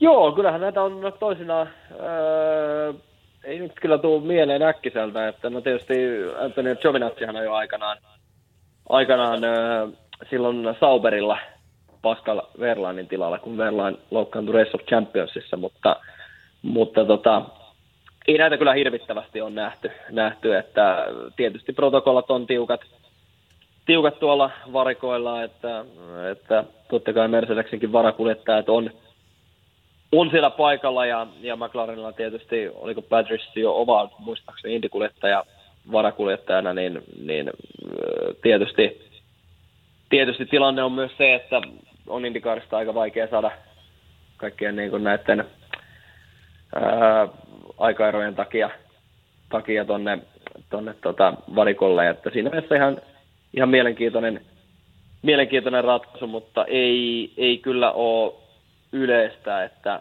että tota, muistaakseni vielä Alpinista oli Oscar Piastria tarjottu Ricardon korvaaksi, eli Alpinen varakuljettaja oli niin kuin myös tällaisessa käsityksessä, käsityksessä mutta, mutta niin kuin, äh, Stoffel Van Doon, Nick de Vries ja, ja tota noin, niin, äh, Podiresta on sitten tota, näitä, näitä niin kuin Mercedes-taustaisia varakuljettajia, mutta ei ole kyllä yleistä, että en, nyt täytyy kyllä sanoa, että en, en muista kyllä lähimenneisyydestä, että olisi näin tapahtunut. Kyllä. Ainakaan silloin, ainakaan silloin kun mä oon formuloita seurannut.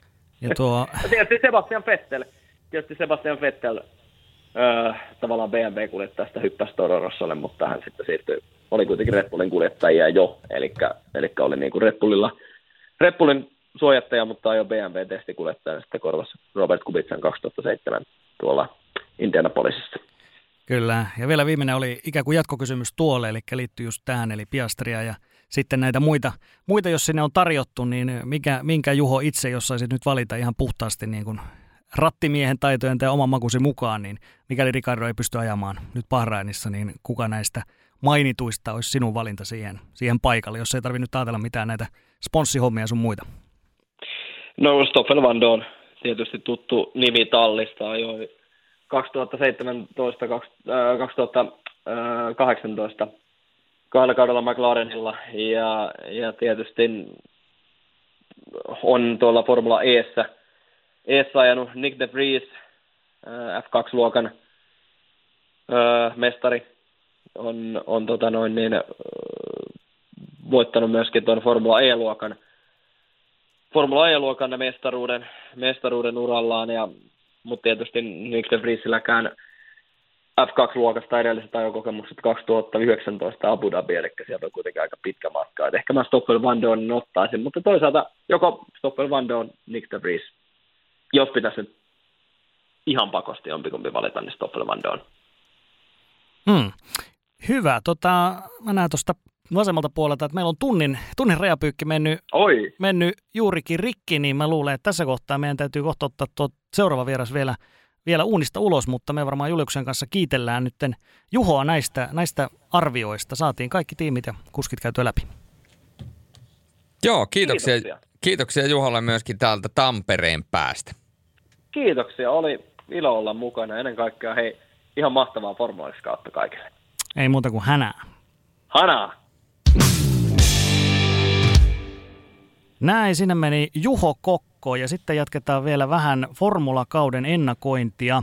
Mutta sitä ennen ihan pari sanaa tuolta meidän yhteistyökumppaneilta. Kaksi kumppania meiltä löytyy, PLM Uistin ja Kuura Games. Niin tota, eh, PLM ennen kaikkea kannattaa sieltä Instagramista käydä katsomassa. PLM Uistimen kilpailu, siellä pääsee nyt suunnittelemaan omaa uistinta ja niitä saa sitten kaksi kappaletta ihan oman, omalla suunnittelulla myöskin uistimia, joten sieltä kannattaa katsoa. Löytyy at PLM Uistin Instagramista. Ja sitten eh, toinen sponssi Kurra Games, niin sieltä tosiaan sitten eilen nyt tämä demoversio tästä uusimmasta hienosta Pack Off-pelistä, josta Lifu on täällä aikaisemmin meille myöskin kertonut vähän tarkempaakin infoa, niin sieltä löytyy sitten tuolta Steam-sivustolta löytyy at Kuura Gamesin osastolta, niin pääsee vähän demoamaan ja katsomaan, että millainen, millainen meininki siellä on kyseessä. Aika tämmöinen mielenkiintoinen – peli, jossa yhdistyy sitten tämmöinen ulkojääkiekko ja myöskin vähän flaidaaminen. Ja, ja kyllä, tota... kyllä. Ja, ja siis jos, jos haluaa nimenomaan, se on semmoista niin kuin erinomaista aivotonta ajanvietettä, että, että jos mietitään vaikka NRiä pelinä, niin kuin NHL pelisarjaa, niin NHL-peli on enemmän niin kuin kuitenkin semmoinen simulaatiopelimuoto, vaikka se arcade-peli nykypäivänä onkin, niin kyllä sitä yritetään enemmän simulaatiomuotoon mennä ja viedä, ja, ja se vaatii sitten ehkä enemmän semmoista keskittymistä ja näin päin pois, mutta Pakov on ehkä enemmän niin kuin kieliposkella ajanviettoa, ja, ja voisin väittää, että joku tämmöinen illanvietto, missä saunotaan ja vähän pelataan toisia vastaan. Että Pakov voisi olla niin kuin sellaiseen niin kuin kova laneille. Kyllä, kyllä. Ei muuta kuin porukka kasaa ja toimii, toimii, toimii. Tota, enemmän tai vähemmän kieliposkessa on myöskin meidän seuraava vieras, eli löytyy täältä sitten e, Suomen F1-podcastin toinen isäntä, Juuso Sileen on siellä linjan päässä. Terve. No tervehdys, tervehdys. Mun täytyy tässä heti kärkeä ottaa Juusolta ensi reaktio ja fiilis, nimittäin tota, tuli vastaan Ilta-Sanomissa skuuppaus, joka on alun perin tuota, – taitaa olla tuota Race Fans-sivuston uutinen, jossa eh, Lewis Hamilton siis kertoo, että tuota, hänen äitinsä, eh, äitinsä on Carmen Larbalestier ja tuota, hän on todella ylpeä omista sukujuuristaan ja kertonut, että en aivan täysin ymmärrä sitä, miksi naimisiin menevät naiset menevät oman sukunimensä. Haluan äitini sukunimen jatkuvan Hamilton-nimen rinnalla – niin jos tämä nyt toteutuu, että Hamilton vaihtaa oman nimensä ja mitä ilmeisemmin vielä kaksoisnimeksi, niin hänestä tulee siis Hamilton Larba Lestier. Niin mikä, mikä, on, mikä on Juuso niin kuin ensimmäinen ajatus tästä kyseisestä nimenvaihdoksesta? No lähdetään siitä liikkeelle, että jos tota Hamilton ajaa vielä tuolla sukunimellä Formula 1 ja podcastia kun tehdään, niin tota, Mulla on sellainen fiilis, että ehkä mennään vaan sillä Hamiltonilla, koska kuulostaa ainakin nimi, nimi sellaiselta, että tota, turha yrittää lähteä lausumaan sen ihmeellisemmin. niin, en tiedä, vetääkö Niki sitten Hamilton Larberlistier vai sanoiko se vaan, että hämppä? no onhan meillä Kimi Matiasta ollut Niki, Nikin suusta aika paljon, niin voihan se olla hyvinkin mahdollista. Mm. Joo, no se on kyllä ihan totta. Kyllä. Ja toinen suomalaisuutinenhan liittyy myöskin siihen, että tota, vähän suomalaisväriä tuonne F3, niin Niko Kari ajaa nyt taas sitten eh, Bahrainin kilpailun tässä sitten eh, viikonloppuna F3, niin mites tähän, tähän sitten kommenttia? Eli nyt saadaan suomalaista tuonne vähän pikkuluokkaan kuitenkin mukaan, tuttu nimi tietysti. Niko Kari tähän yhteen kilpailuun ainakin ensi alkuun. Joo, Vilja Malatalohan siellä kanssa, kanssa tota Formulan kolmosissa ajelee. Siis hieno homma. Nikohan oli meillä itse asiassa vieraanakin tuossa – se oli viime kautta ja siinä niin kuin juteltiin lähetyksen aikana, juteltiin lähetyksen ulkopuolella, niin kyllähän se niin kuin nälkä ja motivaatio selkeästi on koko ajan tällä ja nyt vaan niin kuin oikeasti kättä yhteen, kättä yhteen sen to- puolesta, että tota, otta, ottaisi sieltä hyvän kilpailun ja tavallaan taas näyttäjä, että kyllähän siellä niitä ajopaikkoja aina on, jos, jos siinä hyvää sponssiakin on niin kuin vierellä, että siis ihan ei niin kuin mitään negatiivista, pelkkää hyvää vaan. Ja toivotaan että tosiaan, että Kari siellä tulostakin onnistuu tekemään. Toki siinä vähän on, vähän on formula-autoista jo taukoa, että ei se aina helppo hyppäys ole. Ei varmasti. No suomalaisittain tietysti tämä kausi on merkittävä siinä mielessä nyt ihan ensinnäkin, että Kimi Räikkönen ei ole enää mukana. Hän on jättänyt F1-radan nyt taakseen, niin jos mietitään suomalaisten formulaseuraajien näkökulmasta, niin mitä luulet, millaisen aukon tämä Kimi Matiaksen lopettaminen nyt jätti? Eli uskotko, että moni formula-fani ehkä samalla myöskin hyppää sieltä kelkasta pois, vai, vai onko näin, että sillä nyt ei ole suurempaa merkitystä, että Kimi ei enää ole mukana? se on vähän 50-50, niin kuin miten, miten mä oon sitä asiaa maiskutellut. Sanotaan tälleen niin kuin ehkä epäsuomalaisittain vähän tökerösti, mutta mun mielestä on hyvä, että Kimi nyt tässä vaiheessa hyppäsi pois. Et olihan varsinkin tuo viimeinen kausi, niin koko, koko olemuksesta vähän huoku ehkä sellainen, että, niin kuin, että todellakin nyt on viimeinen kausi ja nyt vaan niin kuin, nyt on sellainen niin kuin ratsastus auringon lasku ja, ja sitten niin kuin, jos miettii ihan suomalaisittain, niin mä, mä väittäisin, että – kelkasta hy- oltaisiin hypätty pois, jos Max ja Lewis ei olisi näyttänyt tuollaista showta, mitä viime kaudella oli.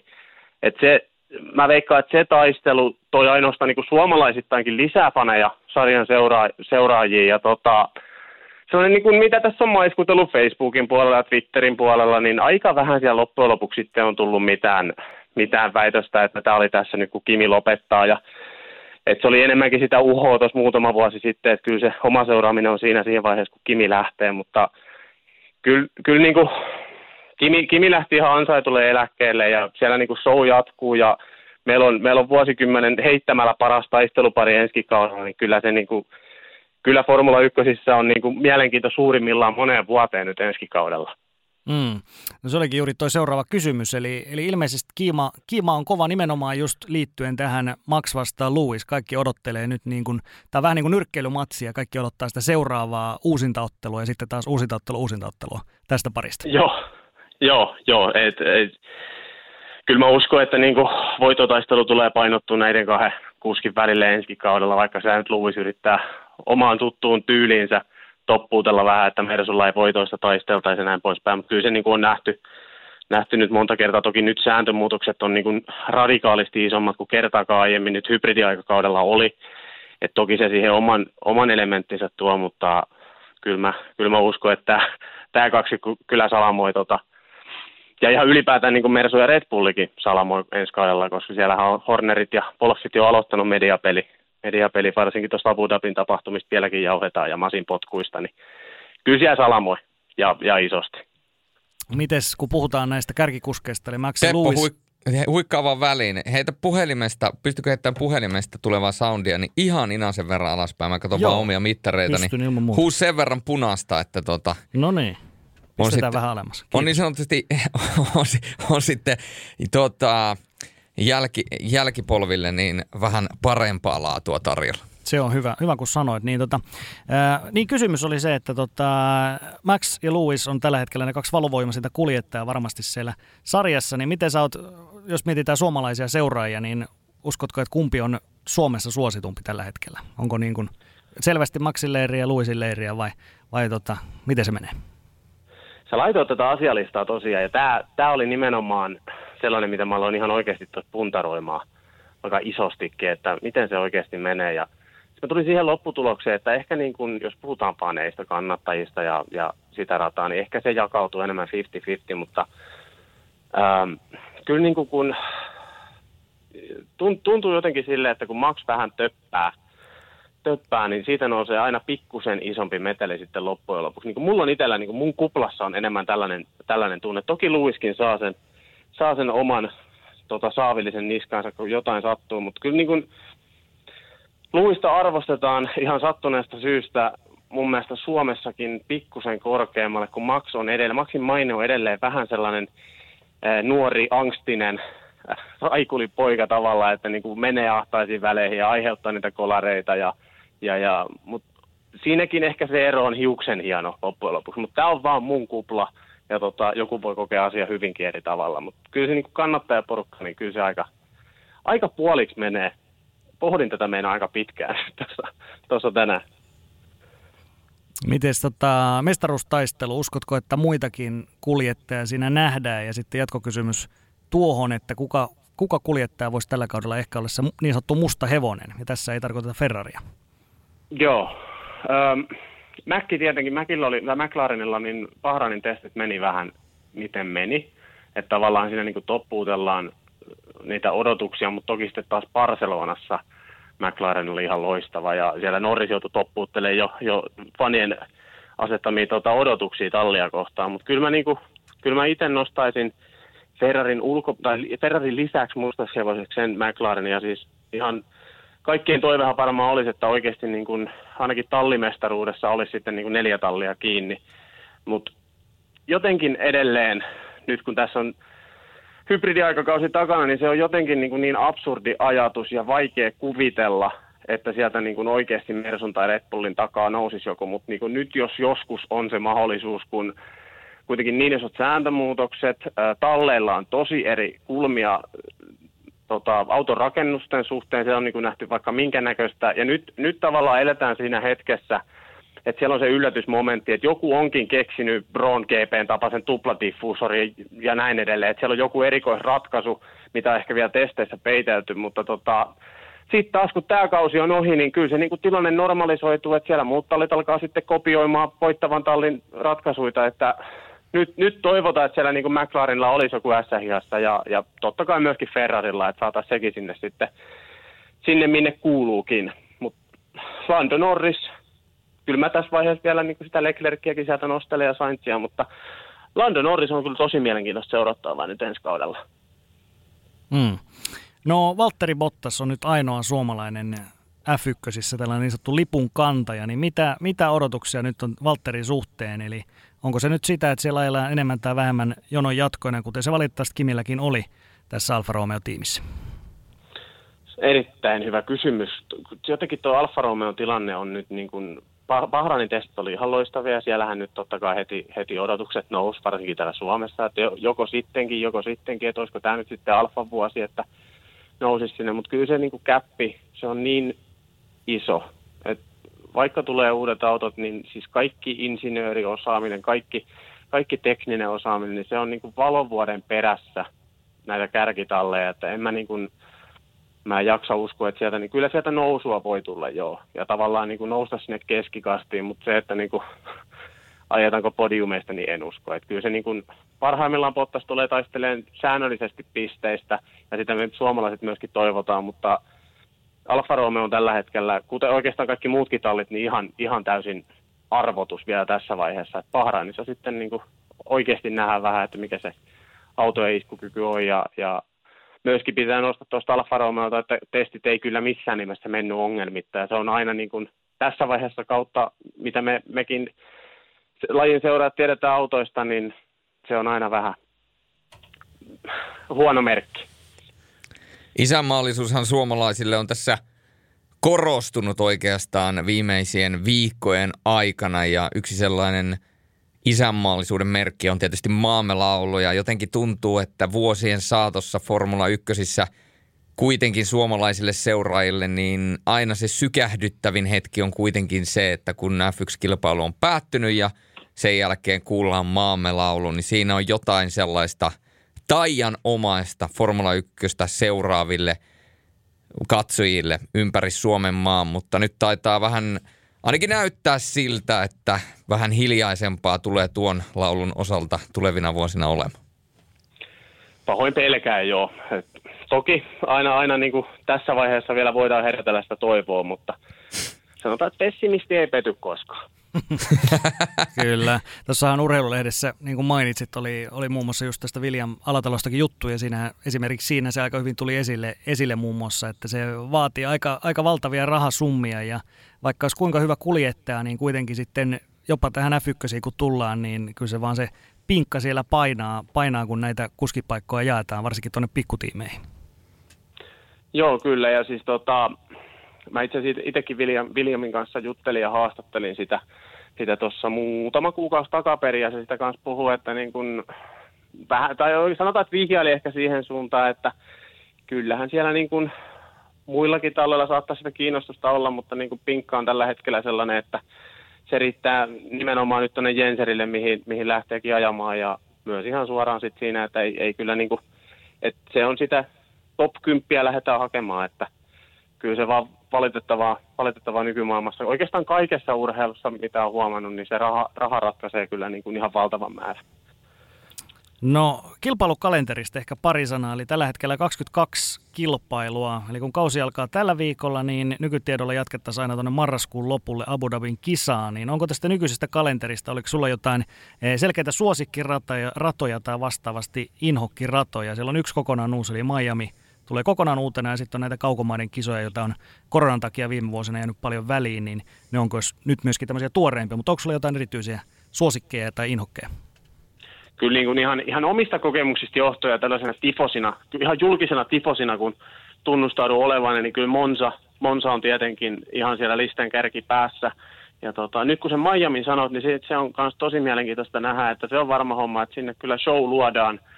Mutta mitä itse nyt sitä rataprofiilia kattellut ja, ja myöskin vähän assettu korsassa niin testannut, että minkä se mahtaisi olla, niin se on kyllä jännä nähdä, että miten se kilvana jo sitten siellä, siellä menee. Että siellä on suoran pätkät ja kovat jarrut ja siinä on ne ohituspaikat ja muuten onkin sitten aika teknistä osioa, mutta kyllä näistä, näistä radoista, mitä on mun mielestä kyllä sellainen nelisen kappaletta liikaa tällä hetkellä, niin Monsan nostan sinne suosikiksi ja mä en tiedä, Barcelona on mulle sellainen, että se on, se on kyllä kilpailu, mikä voisi vuosittana jättää ehkä välistä.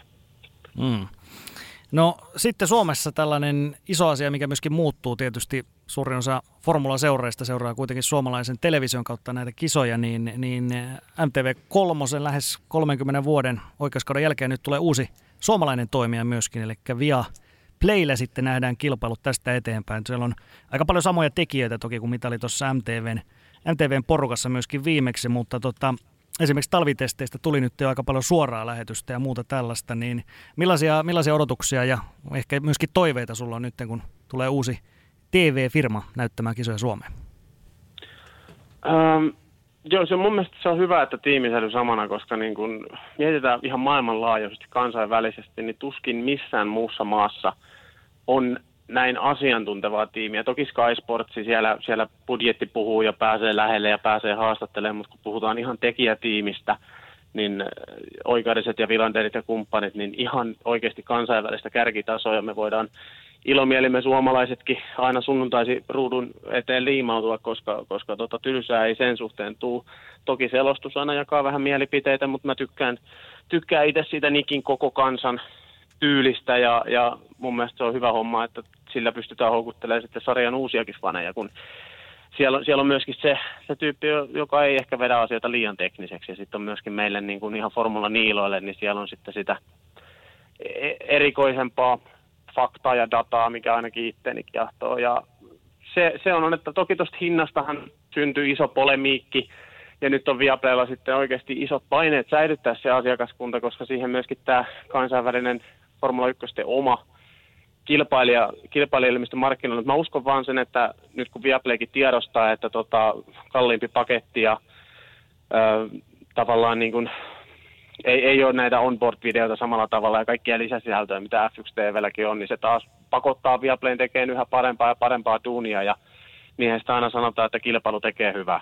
Et mä, mä ainakin niin itse tosi innolla ootan Viaplayta ja mitä Bahrainin testeissä kun nähtiin nyt live-lähetystä, niin jotenkin se tiimi onnistui luomaan siitäkin, siitäkin niin kuin tavallaan pakonomaisesta tylsästä tapahtumasta tosi viihdyttävä, mikä on ihan loistava merkki sitten varsinaisia kisaviikonloppuja ajatellen. Mm.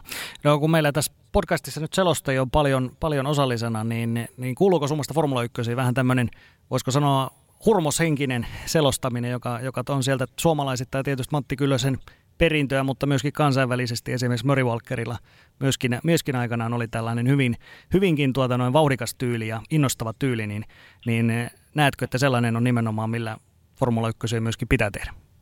Ehdottomasti, ehdottomasti. Se hurmoshenkisyys oli niin kuin käytännössä paras termi, mitä, miten sitä voi oikeastaan kuvailla. Ja ylipäätään niin kuin urheilun kuuluu tunne, Formula 1 myöskin, myöskin tota, to, totta kai siellä tulee se esteiset vaiheet, että kun tapahtuu, niin siinä pitää elää mukana ja kyllähän se nyt vaan näin on, että kun Niki alkaa Niki alkaa tota, mikkiin karjumaan, niin kyllä sitä itsekin hyvin usein tuosta sohvalta nousee ylös ja alkaa vähän tapittaa tarkemmin, että mitä siellä nyt tapahtuu. Ja, ja kyllä, kyllä se niin kuin, siinä ei ole toista tapaa, ainakaan mun mielestä. Mm.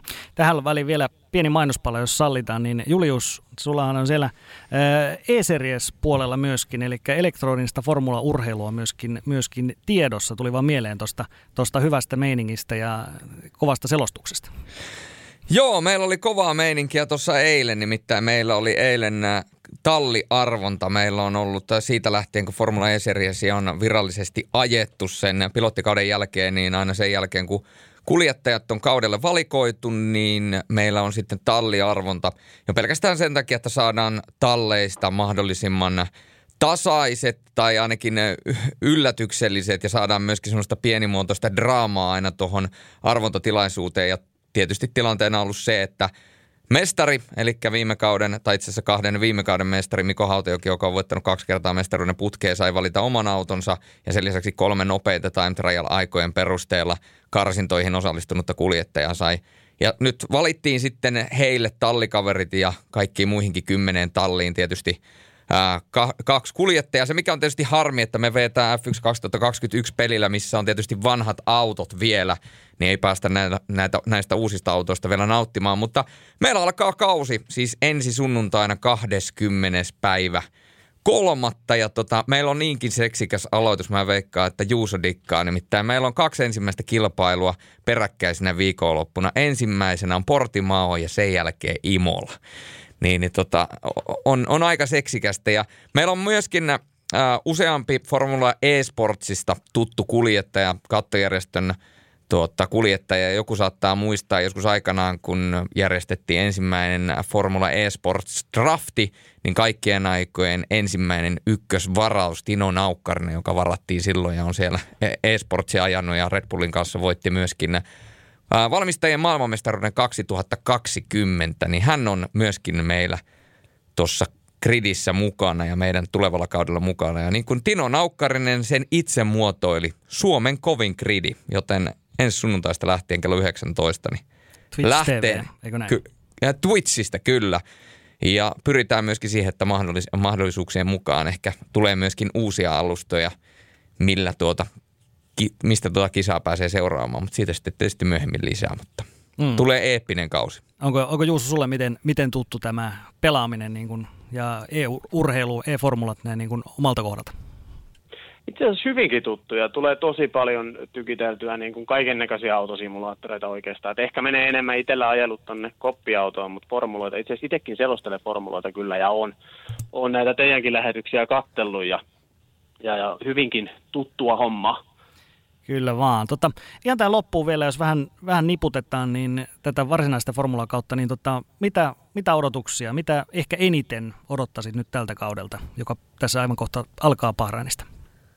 No jos nyt kahdella edellisellä kaudella on, on saatu näitä yllätysvoittajia, niin oma arvio on, että tämä tulee lisääntymään. Toki siinä myöskin on sitten mahdollisuus, että joku talli on täysin ylivoimainen, mutta mennään tässä posin kautta. Tässä ei olla pessimistejä, vaan, vaan uskotaan siihen, että yllätyksellisyys tulee olemaan varsinkin nyt uusien autojen ensimmäisellä kaudella, se tulee olemaan avainsana.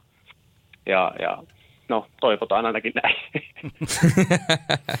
ja eppiset, eppiset Max vastaan Lewis, Lewis taistelut ja Valtterille ehkä niin kuin, no en tiedä mitä, mitä Valtteri sieltä tarvisi, että, että tulisi niin kuin menestystä, mutta jotakin, jotakin sinne, jotakin menestystä.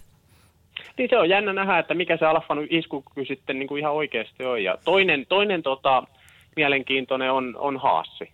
Et nyt siellä ihan oikeasti on, on pätevä kuljettajapari, niin itse tulen ainakin tosi mielenkiinnolla seuraamaan. Että, ja siellä kuitenkin Günther Steineri on puhunut jo viime kaudesta lähtien, että moni tulee yllättymään meidän ensi kauden autosta, että katsotaan nyt sitten, saadaanko sanoista teoiksi. e, mutta yllätetäänkö me siitä positiivisesti vai negatiivisesti? niin, no se on, se on sitten se toinen kysymys. Kyllä mä sanon, että jos, sä, jos saat kärkiä kolme sekuntia kierroksella hitaampi, niin kyllä sekin omanlaisensa yllätys on. On, on kyllä. Se, se on ihan totta. Näin se menee. Tota, ö, mites Juuso, teillä, teillä Suomen F1-podcasti on, on varmaan tulossa kohta taas tavaraa, onko näin?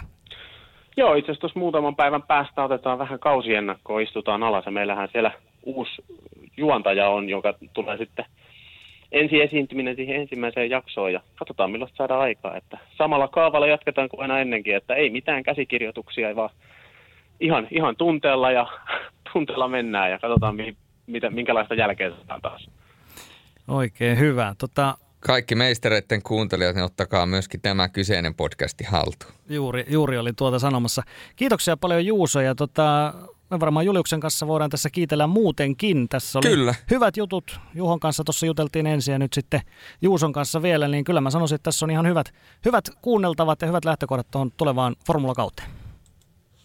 On, mä oon ihan samaa mieltä. Ja kyllähän tässä niinku alkaa pikkuhiljaa jo sormi syyhyämään. Ja kyllä niinku jotenkin on semmoinen fiilis, että tota, ensi kaudella tullaan varmasti sellaisia uskomattomia hetkiä myöskin elämään Formula 1 parissa, että – saadaan jälleen kerran tuonne muistilokeroihin jotain muisteltavaa Formula 1. Uutta Juuri, sellaista. Juurikin näin. Mutta hei, kiitoksia Juuso tästä ja sporttimeisterien kuuntelijoille palataan taas ensi viikolla.